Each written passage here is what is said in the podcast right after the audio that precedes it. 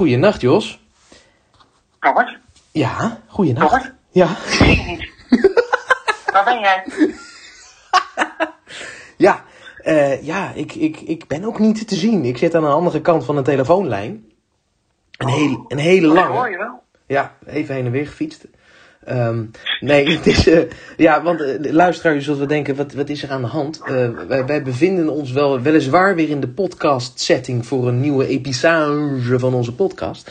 Um, maar uh, ja, uh, helaas waren wij genoodzaakt dat op afstand te doen. Um, want um, ook deze Grand Vedette is te lange lessen door de corona geveld. en, uh, het, twee, het heeft tweeënhalf jaar geduurd. Um, want ja. we nemen dit op begin oktober twaalfduizend tweeëntwintig. Dus ik had toch wel gedacht dat ik er met de schrik was weggekomen. Maar niks is minder waar. Uh, ik moest uiteindelijk toch in de strijd tegen het covid negentien virus mijn meerdere erkennen. en um, het gaat gelukkig uh, naar omstandigheden uitstekend. Gelukkig. Uh, maar ik ben dus wel overgeleverd aan uh, een quarantaine. Uh, dus, uh, om, maar omdat wij onze gretige luisteraars niet een nieuwe episode van onze podcast Dynastie wilden ontzien, uh, doen wij het nu op afstand met telefoontjes. En, telekast. Uh, ja, een enorme telekast. Dus uh, wellicht valt het qua audio een beetje tegen, maar we proberen er het beste van te maken. En um, we hopen dat het uh, nog wel een beetje, een beetje te pruimen valt. Um, ja... Want Jos, die, die, die podcast, dat is, dat is wel een, een, een steeds groter wordend succes, hè? Dat begint... Wie had dat gedacht, hè? Ja, dat, dat begint wel echt de spreekwoordelijke spuitgaten uit te lopen. Uh, dus, uh, maar goed, hè. Ja, wie ere, wie ere toekomt. Het is natuurlijk ook ontzettend leuk om naar te luisteren. Um, maar ja, goed, ik, ja. ik, ik ben nu dus overgeleverd, zoals ik al zei, aan uh, quarantaine. Dus uh, veel binnen zitten. Uh, ik, ik probeer uh, een beetje mijn werk te doen tussendoor. Maar ik ben toch vaak wel uh, te moe. Dus dan slaap ik het grote gedeelte van de dag. En, en ik probeer tussendoor ook nog een beetje wat, wat leuks, uh, wat vertier uh, in, mijn, uh, in mijn dag. En het liefst nachtritme te brengen. Um, ja. ja, dus ik, ik, ik lees nu heel veel uit de Historia. Dat is een, een, een, een geschiedenistijdschrift met de grootste historische gebeurtenissen. En in het kader van... Uh, ja, ik vind, het, ik vind het ontzettend leuk. Er zijn hele leuk verhaaltjes in. Um, ik, heb, uh, ik ben geabonneerd sinds het eerste nummer van twaalfduizend elf. Um, tot en met nu. Dus ik ben volgens mij... Uh, elf jaar al? Elf jaar al. Uh, dat is gewoon toen je ging studeren, zeker? Uh, ja... Ja, nee, nee, nee. Ik, goed, ik, nee het jaar daarvoor, net het jaar daarvoor. Ik kreeg voor Sinterklaas dat abonnement in het uh, oh, ja. eind. En dat was dan eind twaalfduizend tien. En dan kreeg ik nummer één van twaalfduizend elf. Zo zat het. Ja, ja, ja. En toen studeerde je nog? Niet, nee. Toen, toen studeerde ik nog uh, middelbare nog school. Ja, ja toen natuurlijk. Ik, ja, ik snap het. Ja, ja, vol, althans, zeg ik dat goed? Ja, ja, want in de, in de zomer van twaalfduizend elf heb ik mijn uh, V W O-eindexamen gedaan. Ja. ja, ik ook. Jij ja. ook? Ja, ja, ja, ja, wij hebben trouwens veel dezelfde examens gemaakt. Ja, we hebben dezelfde, nou ja, niet veel. Nederlands nee. en Engels. Had, je had geen Duits? Nee. Nee. nee. Je had geen Grieks? Nee. Nee. nee. En nee. verder had ik filosofie, uh, biologie, natuurkunde, wiskunde, scheikunde. Wiskunde had ik ook, maar niet B. Is het? Nee, nee. Ik, ik had nee, precies. A. Heb je allemaal een ander ja. examen. Jeetje, dan en jij ik... had... Ja, ik... Oh, ja, jeetje, ouwe. Ik had uh, aardrijkskunde, wiskunde, geschiedenis, Duits, uh, M N O, management en organisatie. Oh, dat ja, hadden ze niet eens in onze school. Nee, maar dat, dat, dat is ook wat meer voor de lower class, moet ik eerlijk bekennen. Nee, maar ik bedoel, dat richt zich echt op uh, ondernemen, uh, geld verdienen, werken. Ja. Mooi man, winnen. En het, ja, het, het gaat over balansen en winsten, verliezen. Nou ja, dat is wel, daar wil ik wel even wat over vragen eigenlijk. Want ik, nu mensen een beetje de dertig aan het naderen zijn in mijn omgeving... en een enkeling daar al een stapje overheen heeft gezet... begin ik wel steeds vaker in gesprekken woorden als sales ja. en compliance te horen... alsof dat huis, tuin en keuken de termen zijn. Ja. Is het toevallig... Is, is, is, heeft elk bedrijf een soort van... zelfde skeletstructuur of zo. Dat elk bedrijf heeft wel die departementen. En leer je dat dan bij M N O? Ja, nou bij M N O leer je, ja? heel, bij M N O leer je eigenlijk heel veel, um, inderdaad. hoe zo'n bedrijf werkt, maar vooral hoe je je eigen bedrijfje opricht. Dus dat was eigenlijk best wel leuk, want eigen bedrijfjes, dat denk ik, ja, dat is saai. Maar je kan natuurlijk ook een eigen bedrijfje, bijvoorbeeld in een podcast-serie. Uh, dat is ook al een eigen bedrijfje, is ook wel geinig. Maar je leert, dan, uh, je leert eigenlijk heel veel daarvan is uh, management accounting, also known as boekhouden. En dat is met een partij saai, met alle respect. Holy moly. Dat is echt, uh, dat is echt moeilijk saai. Uh, kan ook heel tof zijn hoor, begrijp me niet verkeerd. Ik wil niet alle accountants tegen hun schenen schoppen. Maar zeg maar, de basics zijn heel saai. Dus je hebt, je hebt een balans. Het, het, en het heeft ding... geen goede rap in ieder geval. Dus het is, uh... nee. Ik denk dat degenen die, die, die dat vervelend vinden het wel al eerder hebben gehoord. ja, ja, precies. Als wij het bij wiskunde hebben, ook een, op een gegeven moment is het... alleen nog maar verder, nou ja, veredeld haakjes uitwerken. We moeten dat boek houden. ja, ja, klopt. Ja, nou ja, weet je, en, en de mensen die daar dan wel aanstoot aannemen. Ik bedoel, je betaalt zo goed. Ja, dan, dan, hè, dan je wordt al genoeg gecompenseerd, vind ik. Um, dus, nee, maar boek, ja, dus je leert dan een balans en een winst- en verliesrekening. En een, uh, je leert, hoe zou ik het zeggen? Een beetje de, de hele financiële verantwoording van bedrijven. Je leert een beetje hoe dat werkt. En, en met belastingbetaling en dat soort dingen. Dus uh, het is best wel gorddroge stof. Economie vond ik leuk. Ja. Want dan heb je echt wat meer van die macro-economische vraagstukken waar je je over buigt. Dat lijkt me dan ook leuker, ja. Dat is veel leuker. Ja, want dan kan je bijvoorbeeld, nou, dan ga je bijvoorbeeld een beetje sparren met elkaar. Van stel je maakt de overheid kleiner. Uh, worden we daar rijker van met z'n allen? Of juist niet, want overheidsbemoeienis werkt soms contra... productief. Maar goed, als het heel slecht gaat, hè, dat jij weet het, je bent als trader met een bear market, zou het fijn zijn als iemand toch eventjes een kleine kick geeft, dat het een beetje een bull market wordt. Want als er eenmaal een bull marketje is, ja, dan gaat die lijn vaak wel verder. Hè, dan, ja. dan, dan, dan, ja. dan volgen de bulls elkaar wel op. ja. um, nou goed, weet je, dat soort, uh, dat was leuk.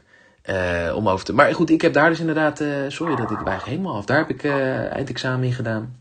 M N O, dus geschiedenis, economie, uh, wiskunde.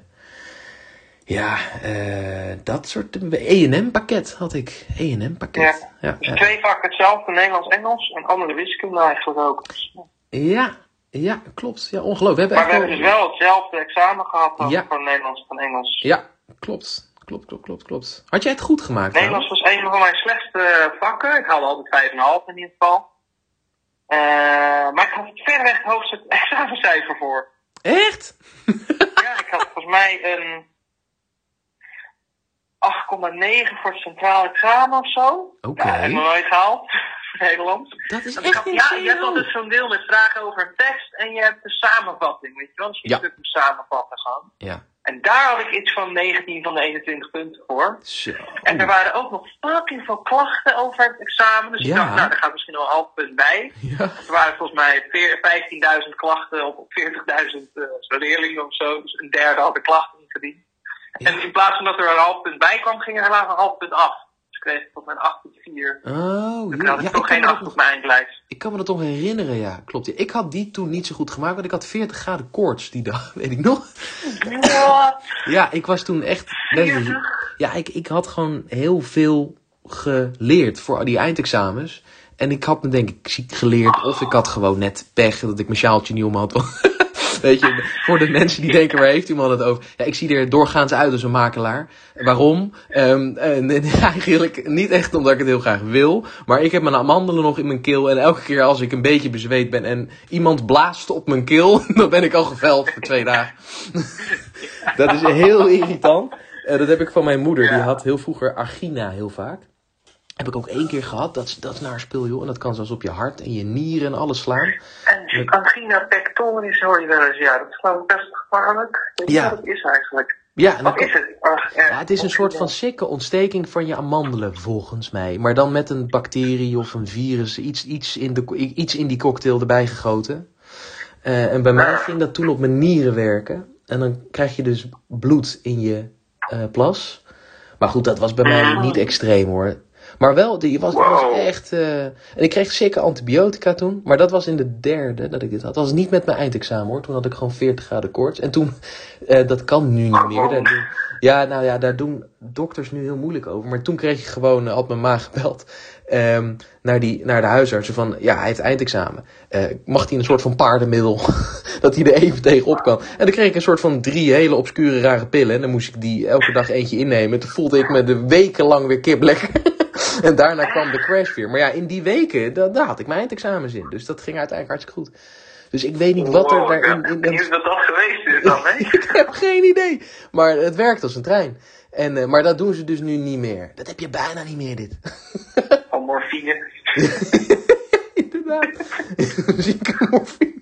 Ja, ik, ik heb... Met dit avondje, ja. Het ging dus wel goed. Ja, ik, die, die van Nederlands ging nou, dus... niet zoals je had gehoopt. Die van Nederlands ging dus iets minder. Uh, maar mijn, mijn andere examens, die van M N O ging heel goed. Die van economie ging heel goed. Die van geschiedenis ging heel goed. Hij ging alles heel goed. Dus ik had gewoon geluk. Mm.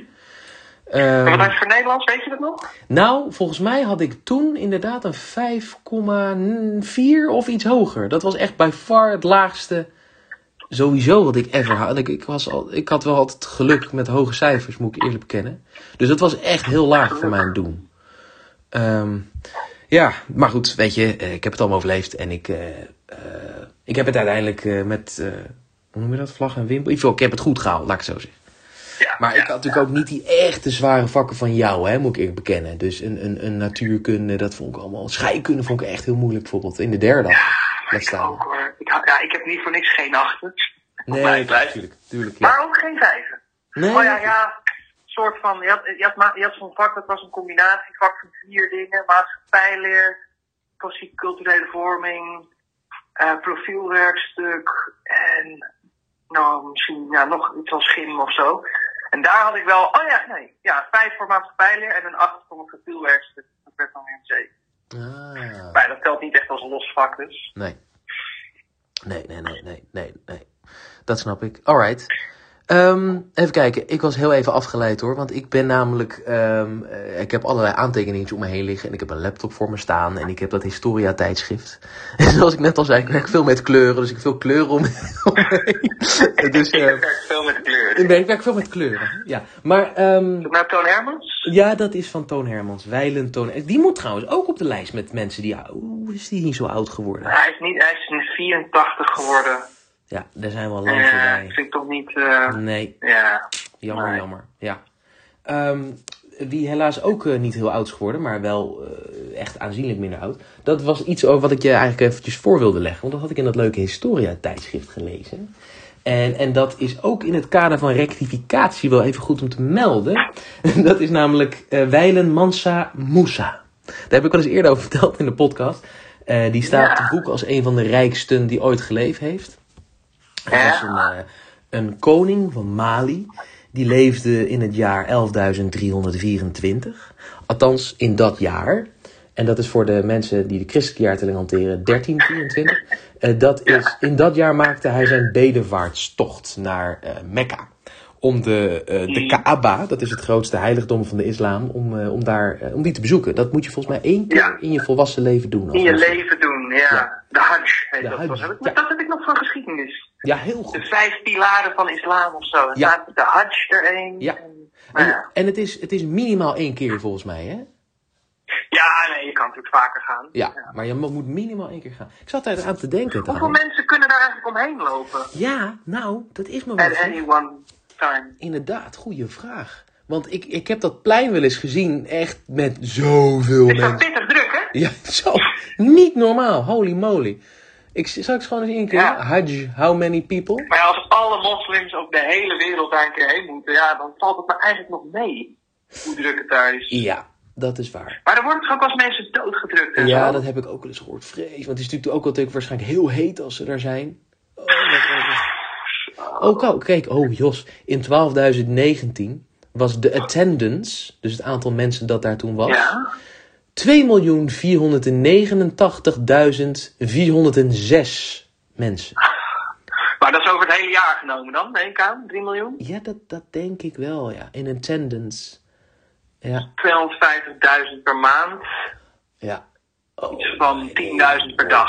Ja. Oh, en in, in, in, in twaalfduizend twintig had het een tienduizend per dag limit due to COVID negentien. Ah, ja. ja. Oh, zo.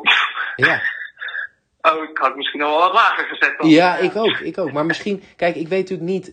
Um, heel veel mensen gaan er natuurlijk heen. Dat is voor de meesten die een, een wereldreis, denk ik. Met, nou, in ieder geval wel door meerdere landen of door een land heen. Al nou, in, flinke reis. Ik, ja, ja, ik denk dat de meesten daar wel blijven slapen meerdere nachten, denk je niet? Ja. Dus dat, dat je dan inderdaad de ene host gaat dan dag één en de andere dag twee. Dus misschien tienduizend was dan wat dan op dat moment tegelijkertijd naar Mekka mocht of zo. Misschien dat dat het was. Mm. Dat betekent misschien niet dat ze allemaal alle tienduizend op hetzelfde moment rond, rond de uh, Kaaba liepen. Uh, ik weet trouwens nog wel dat het een beetje het nieuws was toen. Daar was ook wel wat ophef over, geloof ik. Oh, dat ja, ik weet het niet meer. Ja. Ja, maar goed, ik... ik uh, anyway. Mansa Musa? Mansa Musa, die, die wilde heel graag zijn koninkrijk op de kaart zetten. De spreekwoordelijke kaart. Uh, hij wilde, want ja. hij, uh, deze man was loaded. Deze man staat, als je namelijk Google, googelt ook op Mansa Musa net worth. Zoals heel veel mensen dat bij celebrities ja, ja. doen. Staat er dat uh, hij, die, hij had the equivalent of four hundred billion U S dollars. Um, wow. En hij ging dan ook op dat pelgrimage, uh, en dan moet ik het even zeggen, met twintigduizend man op pad. Met kamelen, ezels, slaven die de voorraden droegen. Uh, en met ja. driehonderd kintar, whatever that may be, puur goudstof. Oh, het staat erbij. Oftewel vijftien ton aan goud had hij mee. Ja. En hij... vijftienduizend kilo. Dus dat zou nu is vijftien miljoen gram. Een gram is iets van veertig euro, geloof ik. Ja. vijftien ja. miljoen keer veertig is, ja. honderd, is zeshonderd miljoen aan goud. Dat ja. nou, dus nog nou, pro, anderhalf procent van zijn... Nee, anderhalf promiel van zijn network. Dus ja, precies. Dat is een heel klein beetje. Maar, maar even voor de record, dit was change, hè? Dit was gewoon om even, even ja, de, ja, de, ja, ja, de, de, ja. de journey wat smoother te laten verlopen. Dit ja. is wel ongelooflijk. Dus, dus wat ik, als ik door Rome loop, heb ik altijd een paar euro in mijn zak zitten voor als ik uh, daklozen tegenkom, weet je wel, die dan bij zo'n kerk zitten. Yeah. Nou, dat, dit was zijn equivalent van die paar euro op zak. Een paar ton goud. Een paar ton goud. Ja, maar het is een geweldig verhaal, man. In ieder geval, hij ging dus op pad. Um, uh, hij vertrok uit Niani, want Mali was toen groter dan het huidige Mali. Um, uh, je had toen... Niani, zei je? Ja, Niani. Ja, dat was de hoofdstad. Nee, dat, dat ligt tegenwoordig in Mali. Het heet nog steeds Mali. Ah, ja. Maar toen um, lag dat, uh, was dat... Uh, nu ligt het aan het randje van Mali, in het zuidoost, zuidwesten moet ik zeggen. En toen was dat ergens in het midden van het Rijk. Mali was veel groter. Wat ook in Mali lag, dat ken je wel uit de Donald Duck strips. Heel goed. Ik wilde het al zeggen. Is dat in de buurt daar? Of, uh... Ja, nou, dat is volgens mij wel een, een flink aantal dagen lopen. Zeker met twintigduizend man en vijftien ton goud. Maar um, door de zinderende hit. Maar um, dat was inderdaad dan de laatste stop. Want dat, was een, dat, dat, dat ligt dus blijkbaar een beetje aan de, aan de grens van Sahara waar je nog kan leven. Wat een beetje livable is. Als je Timbuktu voorbij bent, zeg maar richting Noordoost. Dan wordt het uh, in rassenschreden minder comfortabel. Ja, ja. ja. Maar goed, hij ging dus die Sahara door. Wat dus echt sick gevaarlijk was. Er zijn ook heel veel mensen overleden. Um, Uh, heeft het toch allemaal doorstaan. Hè? Als je twintigduizend mensen meeneemt, blijft natuurlijk ook nog wel een gedeelte uh, wel in leven uiteindelijk.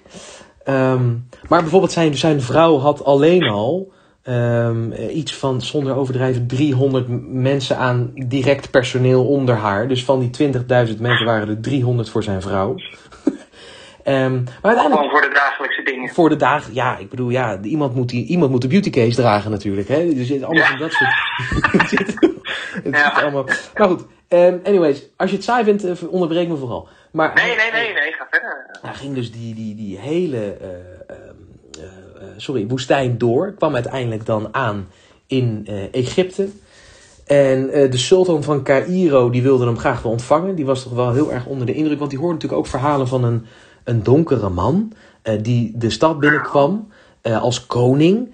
Uh, en die aan iedereen geld uitdeelde. Um, uh, dus die was er heel erg geïnteresseerd in. Uiteindelijk, uh, uh, Mansa Musa was wel een trotse man. Want de meeste mensen die de sultan van Caïro uh, ontmoetten, hè, die, die daar kwamen, moesten dan de vloer of de grond voor zijn voeten kussen als eerbetoon. Maar Mansa Musa die zei... Uh, sorry, ik moet wel goed zeggen. Mansa Musa. Want Mansa betekent gewoon koning. Dus het is gewoon oh, ja. koning Musa. Okay. Koning Musa ah. die, die, die, die, die, die was absoluut niet van plan die, die, die voeten, de grond voor zijn voeten te kussen. Nee, um, dat lijkt me ook een beetje gek in zijn positie. Ja. Ja, maar hij was natuurlijk ook een vrome moslim. Dus hij zei daarbij, ik buig alleen voor God die mij heeft geschapen. Uh, volgens de geschiedschrijver Al-Umari, want er waren natuurlijk ook geschiedschrijvers bij. Met dank aan deze Al-Umari uh, weten we nu ook wel het een en ander van deze Mansa Musa. Ik ben even goed even aan de wat goede even name dropping hier. Even kijken. In ieder geval, nee, die sultan die, die kon er uiteindelijk wel mee leven. En als vergoeding gaf Musa de sultan veertigduizend gouden munten en werden ook diens ambtenaren met geschenken overladen. Um, het hof profiteerde niet alleen. Tijdens de drie maanden dat Musa in Caïro verbleef, want ja, het was een hele tocht door die woestijn, dus dan bleef je daar wel eventjes bij komen, verdienden de plaatselijke kooplieden natuurlijk goudgeld. Die zagen natuurlijk een, een, zo'n koning met zijn hele gevolg daar in die stad neerstrijken. Dus die hadden hun prijzen vervijfvoudigd. Die dachten, ik kan natuurlijk vijf keer zoveel vragen, want deze mensen die zijn loaded. En door de grote hoeveelheden goud die toen over de toonbank rolden, rees de inflatie dusdanig de pan uit dat het pas een aantal jaar later de prijzen weer op het oude niveau waren. Ja. Ja, en, en, en... ja, hoe kwamen we überhaupt? Waar, waar kwam hij nu aan? Was dit nog steeds Caïro? Dit is nog steeds Caïro, ja. Ja, hoe kwa- ja oké, okay, dat is ook nog wel Afrika. Want ik vroeg me af, hoe komen eigenlijk... Uh... Je had het eerder namelijk ook nog over Venetië. Ja, dat klopt. Hij is zelf Venetië niet aangedaan. Hij is daar niet geweest. Um, maar hij heeft uh, heel veel van dat goud dat hij meenam, uh, was dus in Caïro terechtgekomen. En in Caïro werd heel veel handel gedreven met de Venetianen. Of beter gezegd, de Venetianen kwamen heel veel naar Egypte toe, om maar zo te zeggen. En kregen ook heel veel van dat goud mee. En die namen dat mee naar huis. En daar is toen uiteindelijk ook um, uh, de goudprijs echt iets sick gekelderd. Heel veel mensen heel veel geld ja. verloren, omdat er dus ineens er twee of drie keer zoveel goud was in de stad. Uh, ja, precies. Ik dacht eigenlijk dat je dat... Ik had die twee verhalen door elkaar gehaald, maar hoe kwam een Venetiaan anno elf drie vierentwintig ja, in Egypte uh, aan zijn goud? Ja, haar goud. Ja, dat kwam... Dat was veel van het, het goud... Uh, de goudmijnen zitten natuurlijk vrijwel allemaal in Afrika, ook op andere delen op, op aarde hoor, maar heel veel zit in Afrika. Dus dat waren dan uh, edelmetaal, waar men munten van, of uh, wat men ook als brokjes ver, uh, verhandelde. En uiteindelijk was dat in de ogen van, ook van de Europeanen natuurlijk een goed wat heel kostbaar was. Het was hier nog veel kostbaarder dan in Afrika. Uh, dus dat was iets wat je ja. heel graag wilde hebben. Ja, mensen zijn toch exters. Als het glimt, vinden mensen het toch vet om te hebben. Ja. Ja, dat is toch ja. iets. Ja, want als je er sec naar kijkt... Ja, en het heeft natuurlijk ook wel... Het, het, het oxideert niet en zo. Het heeft wel ja. wat andere nice eigenschappen. Klopt. Nee, eens. En het is zeldzaam. Dat is natuurlijk ook uh, belangrijk. Ja. Ja, eens hoor. Ja, tot, nee, tot Mansa Musa langskwam. Tot Mansa Musa langskwam, ja. Een beetje in elkaar. Ja, exact. Blijkbaar. Ja. Ja, het is echt waar. Maar dus die, uh, dat goud kwam wel... Ja, er was toen toch al heel lang wel handel met Afrika. Met, met Afrika. Ja, en, uh, ja, want dat is ook... Er kwam wel uh, gewoon af en toe wat naar het noorden. Wij, wij hebben natuurlijk... Wat het, het meeste uit West- en uh, Sub-Sahara-Afrika kwam, waren slaven. Dat is wel tragisch. Uh, dit is nog allemaal voor de Europese slavenhandel. De transatlantische slavenhandel. Maar de, de, uh, de moslims, om het maar even heel breed te zeggen. Want je had natuurlijk heel veel moslims toen. Hè? Uh, Noord-Afrika was ge, vrijwel geheel islamitisch. Uh, ge, bij, bijna het hele Midden-Oosten. Dus de, ja, om trouw te zeggen, de moslims, dat is een beetje, dat doe je het kort. Maar in ieder geval, de, de, de islamitische rijken die er toen waren, heel veel daarvan hadden Sub-Sahara-slaven. Dus donkere slaven. Um, ja. Dus um, ja, daar kwamen al heel lang, was er al handel met Sub-Sahara-Afrika. En, en je hebt ook nu tegenwoordig van die auto's, die zijn genoemd naar van die, die, die tribes waar veel slaven uit kwamen. Je hebt bijvoorbeeld de Volkswagen Tuareg, heb je er wel eens van gehoord? Dat was dan ook. Tuareg, ja. Tuareg. Dat, was, dat, is ook een, dat is ook zo'n volk um, waar uh, ja. veel slaven uit uh, kwamen. Dat is, dat, is zo'n, dat, dat, dat is een volk van hele grote, krachtige mensen waarschijnlijk. En die leefden dan een beetje aan de rand van, uh, van de Sahara. En, maar ja, wat je, wat je ook had in deze tijd, zeker omdat dat Mali was heel machtig, maar onder dat Mali-rijk had je volken als Benin. Misschien heb je er ooit wel eens van gehoord. Um, ja, van gehoord. Ja, Benin, dat, was een heel, dat, waren, dat waren vechtjassen. Die waren echt zeg maar een beetje de Akkadiërs van het... Uh, ah. Uh, de Spartanen. Een beetje, dus, ja, een beetje Spartanen zou je kunnen zeggen. Die waren heel erg van het vechten. En die, die, die, die, die uh, vielen allerlei uh, buurvolkjes aan. En die, na, die hadden dan de gewoonte om krijgsgevangenen te nemen. Allemaal. En die ook allemaal uit te moorden in een ritueel. Echt insane ziek. Er zijn dus ook schetsjes van. Want dat deden ze nog tot diep in de zeventiende, achttiende eeuw. Dus er zijn ook Europeanen die daar toen schetsjes van hebben gemaakt. Ja, dat is vreselijk. Maar daardoor werden uh, niet al die krijgsgevangenen uh, uh, werden trouwens allemaal, niet allemaal vermoord. Sommigen werden namelijk ook als slaven verhandeld. Want dat was natuurlijk geld. Dus er was een hele grote slavenhandel al in dat Sub-Sahara-Afrika. En met name in het westelijke deel. Uh, ja, en daar, daar maakten die, die islamitische uh, uh, handelaren dan wel gebruik van. Want die kwamen met kraaltjes. En die kwamen met stukken stof. En die kwamen met dingen waar ze in West-Afrika dat ze niet hadden in grote hoeveelheden. Dus die hadden zoiets van, nou, uh, dan, uh, daar hebben wij wel uh, slaven voor uh, over. Um, maar goed, ik wa- wijk een beetje af hoor, sorry. Want uh, dat is misschien een topic voor een andere keer. Um, maar uh, dat is trouwens ook wel een geinig feitje daarbij te noemen, dat die Mansa Musa, ik ga zo meteen verder met het vervolg van zijn reis naar Mekka, maar die had ook een voorganger, die heette Abu Bakri de Tweede. En die stuurde een expeditie de Atlantische Oceaan op, om te kijken of daar land was. Waarschijnlijk toch al iets van horen zeggen of zo. Wellicht dat die vikingen die er ooit zijn geweest, dat er toch iets in de verhalen van ja, de culturen ja. is doorgecijpeld naar andere. Oh ja, want die vikingen zijn daar natuurlijk ook geweest, ja. al een paar eeuwen eerder. Ja, al zo'n vier eeuwen eerder. In Noord-Afrika. Uh, zeker als we de Amerika. serie Vikings mogen geloven. Zeker als we, zeker als we serie Vikings mogen geloven. Ja, nee, nee daar, daar zijn ze inderdaad geweest. Um, een aantal eeuwen eerder al. Uh, en, en sowieso een eeuw eerder. He, dus een eeuw eerder, dan hebben we het dus over, want we spreken nu over de elfhonderd, even kijken, hoe zeg ik dat? Welke eeuw is dat ook alweer, Jos? elfduizend vierhonderdste eeuw? Hij was uit dertien vierentwintig correct. A D, als je correct. het over? Correct, ja. Of wacht, het gaat over zijn vader? Ja, dus nee, misschien... die, diens voorganger. Dus die, ja, ik weet dat Abu, Abu Bakra, die, ja. die, um, uh, die had die uh, tocht op pad gestuurd... En dan leven we omstreeks dertienhonderd. Ja, omstreeks dertienhonderd. Ja, ja. Na Christus. Ja, na Christus, excuus. Dus dat is... Maar wel, in welke eeuw zeg ik... Hoe zeg ik dat dan? In de human era vorm? Ja, de honderd, als, als, als jij zegt de veertiende, als jij de, de veertiende eeuw in je hoofd hebt, dan is het dus plus tienduizend jaar, dus plus honderd eeuw. Dus dan wordt de... De honderdveertiende eeuw, ja, natuurlijk. Oké, okay, thanks. Kijk, hebben we dan voor eens veranderd. Ja, precies. Oké, okay. ja. nou die, die Abu Bakri, die had dus een... Uh, volgens de, diezelfde Arabische uh, kroniekschrijver Al-Umari... had hij tweehonderd schepen geladen met eten en drinken voor een jaar de oceaan opgestuurd. tweehonderd schepen. Dat waren dan niet van die schikken... Dat, ja, dat waren alleen niet van die fregatten die we zien in de zeventiende eeuw met uh, honderd mensen erop. Dat waren waarschijnlijk wel kleinere bootjes met zo'n max twintig mensen. Maar alsnog indrukwekkend.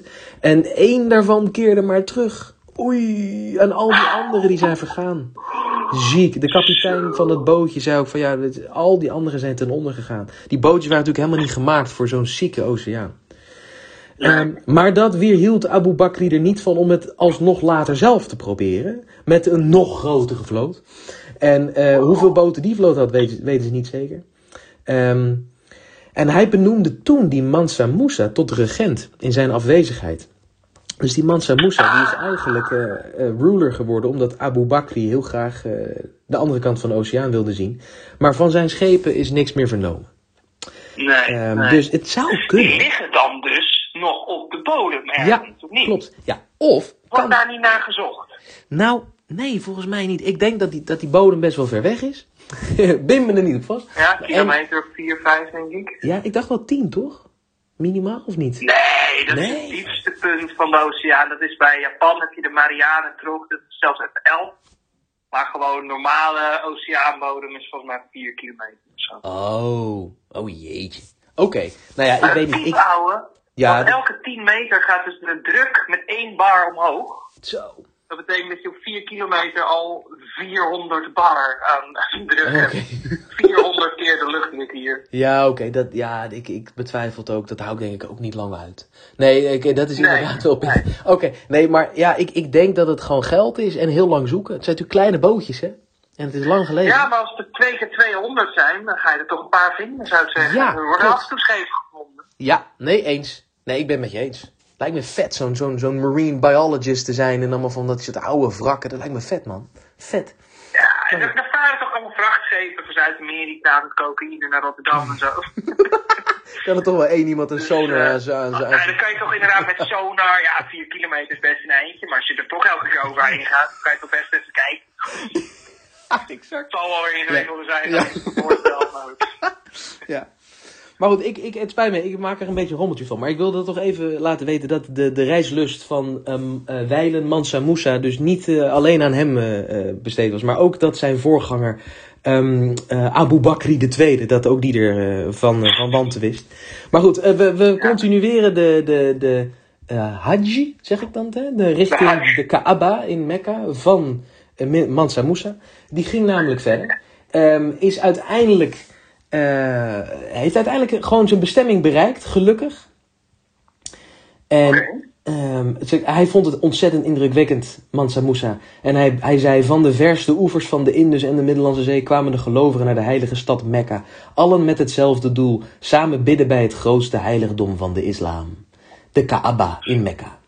Dus hij vond het eh, waarschijnlijk ontzettend indrukwekkend. Snap ik ook wel. Lijkt me vet om allemaal mensen van andere culturen te zien. Zeker in die ja, tijd, dat, dat ja. moeten halve aliens zijn. Weet je? Dat was toen helemaal geen, hè, de Middellandse Zee naar de Indus. Dat was helemaal geen vier uur vliegen.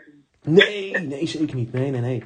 En inderdaad, dat hele alienation van uh, anderen, dat, dat zie je ook wel terug in um, um, de, de, de manier waarop de andere moslims reageerden op met name de Malinese vrouwen die Mansa Musa mee had op zijn reis. Want die waren in nou, traditionele Malinese kleding. Oftewel, geen. geen kleding. Oh, dus die, nee, die waren wel bedekt, maar, maar hun, hun, hun ja, uh, hoe zou ik het zeggen, hun borsten waren niet bedekt. Uh, het okay. waren, dus het waren vrome moslims daar in, in Mali, maar hun uitleg van de islam op sommige punten week toch een beetje af. Um, en zo staat er ook geciteerd, dat choqueerde... Ja, het ging niet heel gesluierd inderdaad. Nee, nee, het choqueerde ook veel moslims. En dan staat hier ook geschreven, vrouwelijke bedienden, slavinnen en jonge meisjes lopen naakt rond. Uh, zelfs hun geslachtsdelen zijn niet bedekt. Maar ik denk dan dus de borsten, dat we dat bedoelen. Uh, ook de dochter... Nou ja. Ja, zouden ze dat wel zeggen, toch? Nou, inderdaad, want daar staat wel verderop... ook de dochters van de koning dragen geen sluier... hoewel ze grote borsten hebben. En dit schreef de... Hoewel ze... Hoewel... Ja. Dat moet je toch even opschrijven. Ja. Hij moet er toch even uit. Ja, moet er toch even uit. Maar hij dacht ervan... Ja, ze zijn, ze zijn niet bedekt, dat is al een punt... maar ze zijn ook nog eens groot. Ja, precies. Dus ze vallen ook nog eens op. Onbedekt.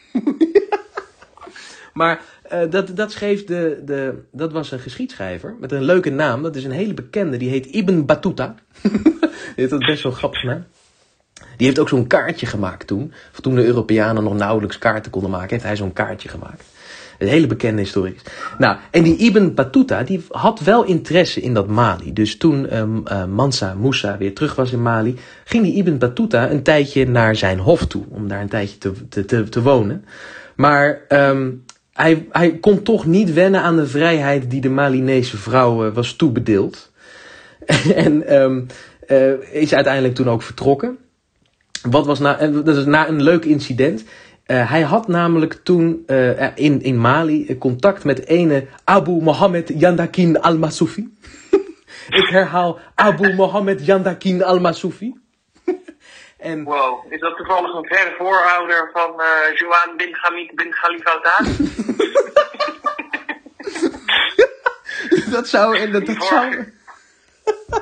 dat zou heel goed kunnen. Want wat, wat was daar het hier ook weer mee, joh? Ja, dat was uit een, een, een Lubach uh, vorig jaar. Oh ja, dat was die guy die op de Olympische Spelen de hand niet wilde schudden van een vrouw. Een oh, vrouw, uh, oh ja. En, en toen ging hij dan zeggen... Joan bin Hamid bin Khalifa Al-Thani, Joan bin Hamid bin Khalifa Al-Thani, Joan bin Hamid bin Khalifa Al-Thani. Wat doe je dit weer? Nee, ik weet niet wat precies zijn, dat was heel grappig. Hij ja. zei die naam met twintig keer in een minuut of zo. Ja, ja, ja, ja. Oh, ja, ik weet het weer. Toen zei hij toch ook iets, dat is toch, dat is echt Joan Gimbalid bin Khalid Al-Thani ten voeten uit. Ten voeten uit, ja. Ja. Ja. Ja, nou deze Abu Mohammed Yandakin Al-Masoufi, die deed wellicht ook iets wat echt typisch voor hem, want dat had geen idee. Maar ik hij had ook een... zo'n naam. Jos. Ik heet Jos. Ja. Ja, echt sick hè. Die namen, het is fantastisch. Ja. En, maar die, die, hij had dus een Malinese vrouw. Hij had een vrouw. En, en, en toen uh, Ibn Battuta deze Abu Mohammed Yandakin Al-Masoufi ontmoette, zat de vrouw van diens, uh, zat de vrouw van Abu Mohammed, die zat in de tuin te praten met een andere man. En dat vond Ibn ja. Battuta uh, dusdanig uh, schrikbarend. De, hij was zo on... Wat? Wat? Ze deed wat? Nou, dus die, die, die Ibn Battuta die had gewoon een, een gesprek met Abu Mohammed Yandakin Al-Masoufi. In en, ja. en bij, bij, bij Abu Mohammed thuis. En toen was de vrouw van Abu Mohammed, die zat in de tuin te praten met een andere man. Gewoon een, gesprek, gewoon ges, een gesprek. That's it. That's it. Gewoon. Alleen, gewoon te praten. Ja. En toen, wat daar, A, A, Ibn Battuta was zo ontdaan door deze ervaring dat hij nooit meer terugkeerde naar Mali.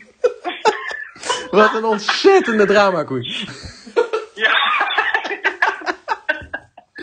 Ja. My god. Ja, ik vind oh. dat wel schokkend, hè. Ja, Sodom en Gomorra daar. Ja, ja. Ja, dat is echt Sodom en Gomorra. Ja. Ongelooflijk. Wat, wat, wat, wat wel vet is trouwens, die, um, die Mansa Musa, die keerde dus toen uiteindelijk terug. En hij heeft toen de grote Djingerber moskee gebouwd. Van, van leem. Okay. Want heel, van leem. Weet je wat leem is? Nee, ik vind het met je leem. Ja, ik wou het zeggen. Heel goed. Heel goed. Nee, ik, ik, ik heb niks ja. met veen of turf of zo. Bladen. Nee, leem is een, is een grondsoort die bestaat voornamelijk uit zilt. Uh, Zilt. Ja, en, en leem is, is... In de volksmond wordt met leem vaak bijvoorbeeld uh, fijner zand. F, heel fijn materiaal. Dat fijn, fijner dan zand is bedoeld. Ja, oh. ja, ja, ja, ja. Maar goed, anyways. Er, was natuurlijk ook, er waren niet heel veel andere bouwmaterialen voorhanden. Dus die, hij heeft toen die moskee van leem gebouwd. En die staat er nog steeds. Daar kan je gewoon heen. Wow, dat is echt vet, man. zevenhonderd jaar later. Ja. Nee, over twee jaar is een zevenhonderdjarig... Uh, jubileum van de Hajj. Uh, ja. Jubileum van zijn, van zijn Hajj. Ja, klopt. Ja. Ja, het zal me niks verbazen dat dan heel veel mensen naar die moskee gaan. Het is ook een sick groot gebouw. Er kunnen tweeduizend mensen tegelijkertijd naar binnen. Het is best wel, best wel groot, toch? Wow, van ja, zevenhonderd jaar. Groot, ja. ja. Jeetje. Maar goed. Heb je enig idee hoeveel er in de, de Sint-Pieter of zo kunnen? Oeh, dat is een goeie. Ja, ik ben er... Jij bent er ook wel vaak geweest, hoor. Ik ben ook... Ik heb geen... Ja, ja. Drie keer, twee keer. Ja, ik weet het eigenlijk niet. Misschien met heel veel proppen kunnen er wel duizend mensen in, denk ik. Maar dan is het niet echt comfortabel zitten. Denk ik, hoor. Nee, ja. nee dat denk ik ook niet. Nee, nee hè? Ja. Maar ja... zestigduizend. Wat? In de Sint-Pieter? Uh, twintigduizend zitten of zestigduizend staan. Nee, dat meen je niet. Holy ja. ja, ik dacht wel dat het meer zou zijn dan duizend of tweeduizend, maar ja. dit had ik niet verwacht. Nee, ik ook niet. Nee, dat is echt insane. Ja. zestigduizend, heel voetbalstadion kan je in uh, ja. leeg laten lopen. Ja. Ja, je kan geloof ik ook de Domtoren van Utrecht, die is honderdtien meter hoog. Ja. Als je die kantelt, kan je die gewoon naar binnen schuiven en rechtop zetten. Oh ja, dat is waar! En dat is in Nederland echt een van de allerhoogste gebouwen. Ja. In ieder geval het hoogste oude gebouw. Ja. Ja, ziek hè. En, en, en, en, en zo'n koepel ook. Dat moet een... Dat, ja. Ziek zwaar. Hoe zwaar, zwaar zou die koepel zijn? Zal ik dat opzoeken? Dus koepel Sint-Pieter kilo's. Kijk hoeveel, of ik daar iets van vind. Oh, in totaal weegt de koepel volgens romannieuws punt wordpress punt com zesenvijftig miljoen kilo. Zo. Ja. Dat is een derde Twin Tower. Zo, echt? Wow. Is die... Ja. Yeah. Twin Tower was honderdvierenvijftig miljoen kilo, volgens mij. Jeetje, wat ziek zeg. Er weegt echt heel veel op de aarde, hè? Daar hangt echt, vind je niet? Het is echt heel veel zwaar. Ja, wat denk je dat de piramide van Giza weegt? Oh, Jos, dan vraag je me wat. Ik zit te denken aan een, een miljoen of driehonderd of zo? Of zeg ik daar iets veel te kortig? Nee, nee oké, okay, sorry, sorry. Nee. Hoeveel? Uh, zesduizend. Miljoen kilo? Miljoen. Oh ja, my god. Kilo. Oh, ik dacht echt dat ik al aan de gortige kant zat. Jeetje, wat ziek. Nee. Nee. Dus oh, het zijn zes keer zesendertig Twin Towers. Zo. Ongelooflijk. Ja. En allemaal op een plaats gezet. Zonder een katrol of whatever. Of kratol, hoe heet dat ding? Ja, geen...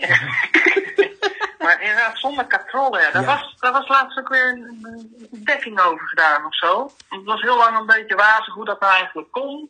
Ja. Want ze hadden dus, omdat ze geen katrollen hadden, kan je niet met menskracht van weet ik het, tien mensen zo'n zo'n blok van twee komma vijf, drie ton meer dan scherper dan uh, meer dan tien graden omhoog slepen, ja, zeg maar. Ja, ja, ja. Maar toen hebben ze, en, en het was iets van twintig graden of zo, nog, nog scherper hoek. Dus oh, dat was een beetje wetenschappelijk onmogelijk. En toen hebben ze laatst bij zo'n piramide iets van gaten gevonden aan de zijkant van de weg waar ze dan overheen hadden gesleept. Ja, gesleept. Ja.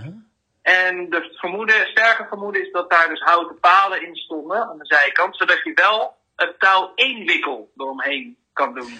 Oh, wat vet. En dan kon het ineens wel. Oh. Dus dat is nu een soort van de verklaring. Ja, ja, ja, ja. ja, ja uh, dat het ja, ja. toch kon. Oh, wat vet. Ja, want ze maakten van die sikke ramps, toch? Van die hele lange heuvels, dat je langzaam... Ja, ja. Maar dan, dan bij die hoogste punt moest je dan wel een hele lange aanloop hebben. Wilde je dat inderdaad met een normale hoek eh, naar boven kunnen hijsen. Met menskracht. Ja, en normaal met zo'n katrol, hoe dat precies werkt, dat zou ik echt niet weten. Maar dat heeft wel zoiets te maken, als je twee keer zo lang aan het touw moet trekken, is het twee keer zo licht, op een of andere manier. En dan doen ze het nu twee keer met katrollen, maar wel tien keer. Ja. Uh, maar als je dus één keer om een paal wikkelt, heb je in ieder geval twee keer zo lang touw. En dan wordt het nogal twee keer zo licht. Ja, ja, ja, ja, ja, ja. Ah. Ik weet het ook wel niet precies hoor. Ik herinner me dit van een Facebook bericht van een paar jaar geleden. Oké. Okay.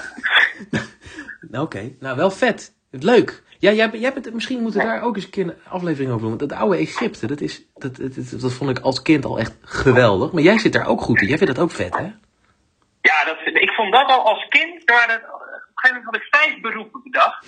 Nou, toen ik nog jonger was, had ik er drie. En dat was grappiger. Toen, toen was ik ook echt drie of zo. En dat was uh, God, Sinterklaas of stratenmaker voor de deur. Maar alleen voor de deur. Want wij hadden toen stratenmakers voor de deur met enorme uh, gestapeld stenen en zand. Ik vond het allemaal fantastisch. Ja. Niet ergens anders natuurlijk, maar wel gewoon voor de deur. Ja. Dat zou ik wel willen worden, stratenmaker voor de deur. Uh, en toen ik iets ouder was, ik denk een jaar of tien of zo, toen had ik vijf dingen, kijk nog allemaal weet. In ieder geval stond astronomie erbij. Yeah. Oh nee, het zal al in de eerste klas zijn geweest, denk ik. Want het eentje was ook Griekse mythologie. Dat vond ik toen ook heel gaaf. Ja, dat is ook vet. Egyptologie. Ja. Volgens mij ook iets als biologie. Ja. En dus astronomie. Nou, ik mis er nog eentje. Maar, maar, je, maar Egyptoloog worden dat... Uh, dat ja, nee, oh ja, en Egyptologie. Dat is hem, dat is hem. Egyptologie en paleontologie. Dat oh, was. ja, ja, pale- af, A- a- astronomie, ja. Paleontologie, mythologie. Uh, ja, echt, dat hebben ze allemaal gehad. Dat vond ik inderdaad ook al uh, heel erg vet. Ja. Ja, ja, snap ik. Ja, ik, ik, ik, vond het, ik vind het fantastisch. Ik vond als klein kind al, ik heb er meerdere boeken over gelezen. En eh, tijdens mijn middelbare school keek ik altijd op National Geographic. Op dinsdagavond was het Egyptian Night. En dan ging het altijd over Egypte. Ja, en dan waren met altijd... dokter Zahi Hawass. Ja, heel goed. Ja, Zahi Hawass. Ja, inderdaad. Dat schijnt een enorme lul te zijn. Ja, ja dat, heb ik, dat? dat heb ik ook gehoord, ja. Ja, ja, ja. Ik heb toen met een paar van... Ik weet niet meer waarom. Nou, ik geloof ja. het eigenlijk meteen. In dat wereldje heeft hij echt een soort van dictator... Maar misschien is hij te al lang met pensioen, hoor. Daar niet van. Maar in ieder geval, hij had het echt een beetje dat... Als dan iemand wat nieuws had ontdekt... Dan zorgde hij ervoor dat alsnog zijn naam erbij kwam... Als een van de medeontdekkers. Terwijl hij er niks mee te maken had. Maar dan be- ging hij in v- zo'n vroeg stadium zich ermee bemoeien... Dat hij zichzelf die credits kon toeschrijven. Echt een hele nare vent, blijkbaar. Nou. Zahi Hawass, inderdaad. Maar het is ook wel... Die Egyptenaren... Ik weet dat er meerdere volkeren waren toen en zo. Ja. Maar die piramide van Khufu, ik heb het gevonden. Ja. Ja. Die is wel echt uh, van vierenzeventig vijftig H E tot elfduizend driehonderdelf H E. Ja. Dus dat is drieduizend achthonderdeenenzestig jaar. Ja. Het hoogste gebouw ter wereld geweest. Ja. Nee. Bijna vierduizend jaar omgeslagen als ja. hoofdbouw. Ja, bizar. Het, ja, het is best wel hoog. Het is honderdzesenveertig meter. Ja. En uh, nou ja, jij komt uit Haarlem, dus je kent de grote Bavo. Ja. Dat is ongeveer de helft of zo. Die is vijfenzeventig meter hoog, dacht ik. Jeetje. Dus echt twee van die op elkaar. Insane. En dan waarschijnlijk ook tweehonderd meter breed of zo aan ja. alle kanten. Ja, ja, ja, ja. Dus ja, dan kom je wel in zes miljard kilo. Ja, zo. Inderdaad zeg. Ja, heel indrukwekkend. Schrijf ik ook op, Jos. Daar ga ik ook heel graag eens een keer met jou... Uh, ons naderen over... De, de onderste steen zal boven komen. Nou. Nee, maar dat lijkt me leuk om er nog eens een keertje even bij stil te staan. Um, ja, maar goed, ik, ik, ik zal het even over Mansa Musa een beetje afronden. Um, ja. um, ik, ik denk dat de luisteraars dan ook wel genoeg hebben van dit... Uh... Yeah, I'm also mindful of your time. Denk je. Ja, nee, de, de Mali, uh, uh, dat we even kijken, Mali, nee, oh ja, natuurlijk. Mansa Musa, die, die, uh, dat was dus een, een, echt een vorst van proporties, maar helaas, na hem, toen hij uiteindelijk overleden was, ging het wel een beetje downwards met zijn rijk. Um, dus in, in uh, elfduizend driehonderdtwaalf besteeg hij de troon. Dat is dus en... een jaar nadat de, de piramide werd ingehaald door de London Cathedral. Ja, ja, ja. En toen besteeg hij, uh, hij bereikte toen ook een piek, Mansa Musa, want hij besteeg toen de troon. Um, uiteindelijk in elfduizend driehonderdzevenendertig overleed hij en zijn zoon, Macha, um, die, uh, die volgde hem op. Maar die overleed na vier jaar helaas ook. En werd opgevolgd door Suleiman. Dat is een naam waar je er heel veel van hebt. Suleiman. Ja, dat, dat, daar heb je er. Ja, je hebt heel veel um, Ottomaanse. Is dat een voetballer? Nee, nee. Ja, nou, je hebt heel veel Ottomaanse ofwel Osmaanse um, uh, rulers. Dat die heten Suleiman. Nou, heel veel, een aantal. Het is gewoon een heel veel voorkomende ja, naam. Ja, Ajax, sorry. Oh, Aj- ja, waarschijnlijk heet er ook wel een voetballer inderdaad Suleiman. Dat klopt. Ja. Het is een heel veel voorkomende naam. Um, en nou, in ieder geval na Suleiman, uh, uh, nadat die overleed, breek er een burgeroorlog uit. En uiteindelijk ging toen een kleinzoon van Musa, uh, die, um, uh, ru- even kijken hoor, die woedt tot een kleinzoon van Musa. Ja, die, die uiteindelijk uh, kreeg hij wel weer na die burgeroorlog wat grip.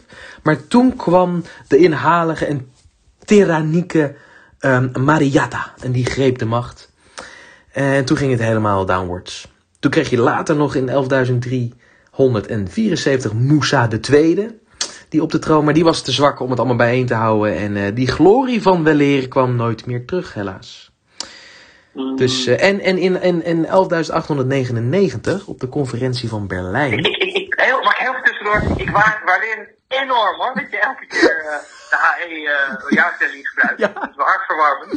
Maar net zoals men, ik eigenlijk ook nooit zeg dat ik uit negentienhonderdtweeënnegentig ben. Oké, okay. Wat is dit mag zeg? Mag je van mij ook uh, elfduizend driehonderdvierentwintig zeggen hoor, in plaats van elfduizend driehonderdvierentwintig. Oh ja, ja maar ik dat, moest uh... toch consequent zijn, of niet? Of moet ik, kan ik nou ook gewoon van twee walletjes snoepen?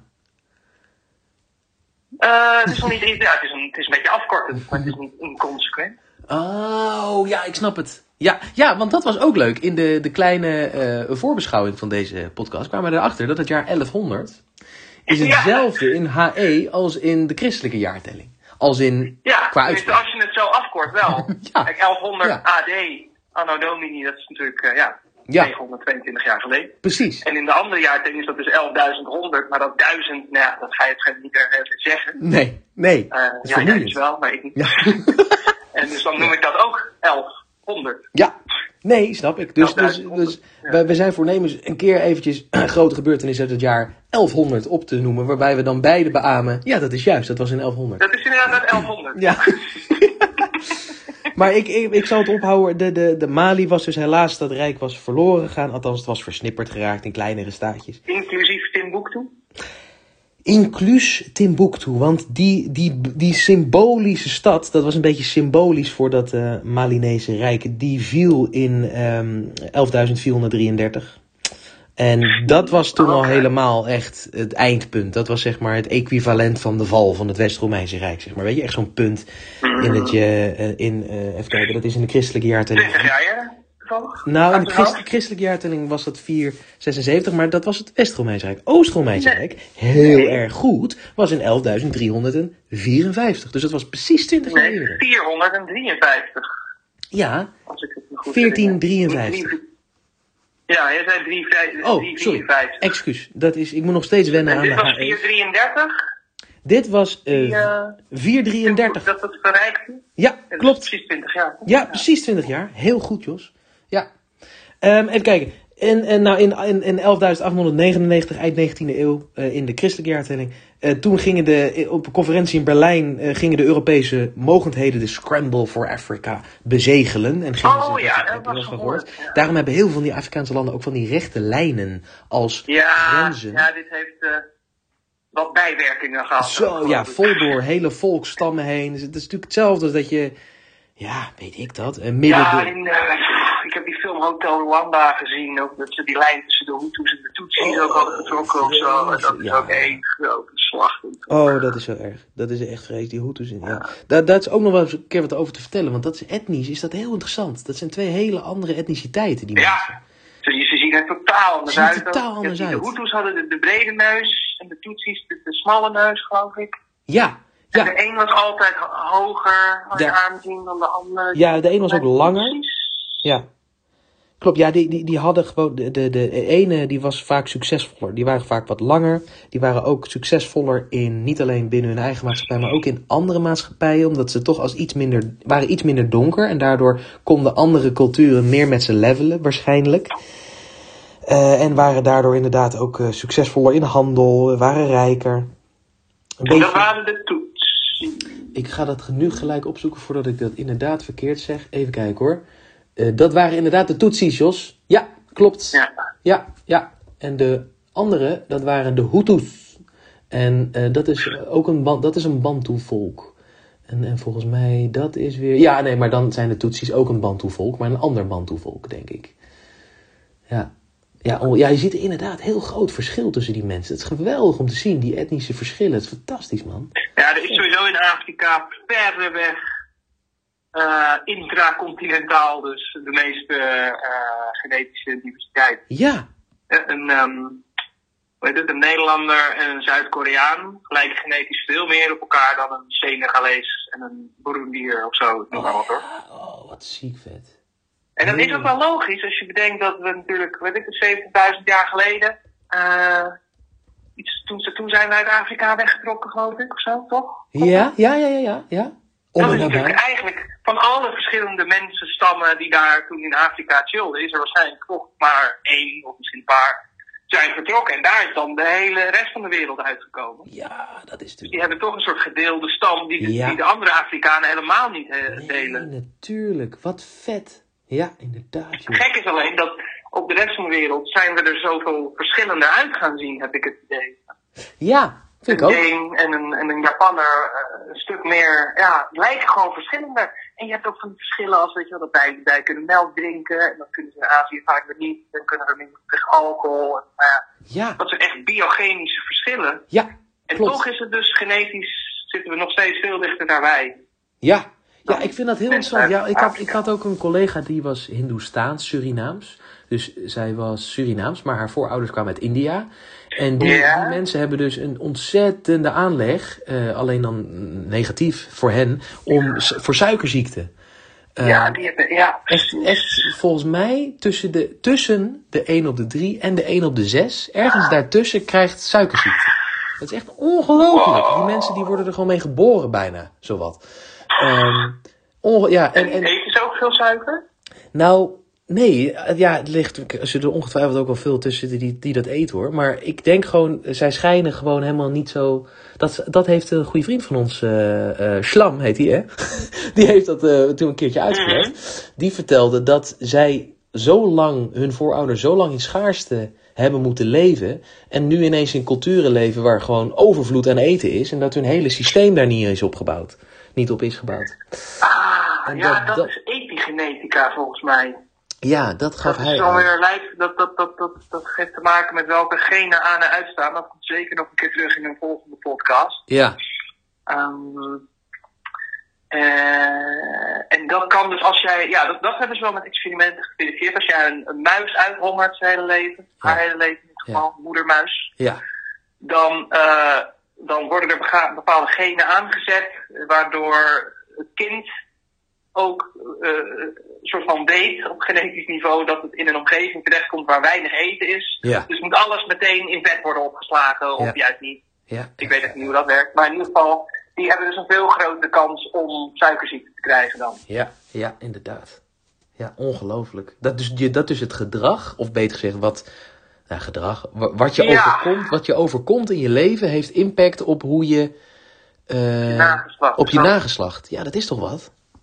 Vind ik nog wel. Maar Mark toch een beetje gelijk. Die was een beetje voor Darwin. Die dacht inderdaad dat giraffen lange nekken kregen. Omdat als je als het giraf heel veel je nek uitrekt, dat je kind dan ook een beetje een lange nek... Lange, dat is niet waar. Nee. Dat is bijna nooit waar. Maar in sommige gevallen is het dus wel waar. Ja, ja, exact. Ja, die schrijf ik ook op hoor, Jos. Dat is inderdaad, jeetje, de ene, het ene onderwerp uh, uh, halen we van het lijstje af en dan komen er gelijk weer vier in dienstplaats. Ongelooflijk. Ja, nou, u bent voorlopig nog niet van ons af, lieve luisteraar. En uh, zo ook um, uh, het Malinese Rijk helaas dus ten onder ging en uiteindelijk het een Franse kolonie werd. Zo eindigt helaas wellicht ook deze episode, of niet, Jos?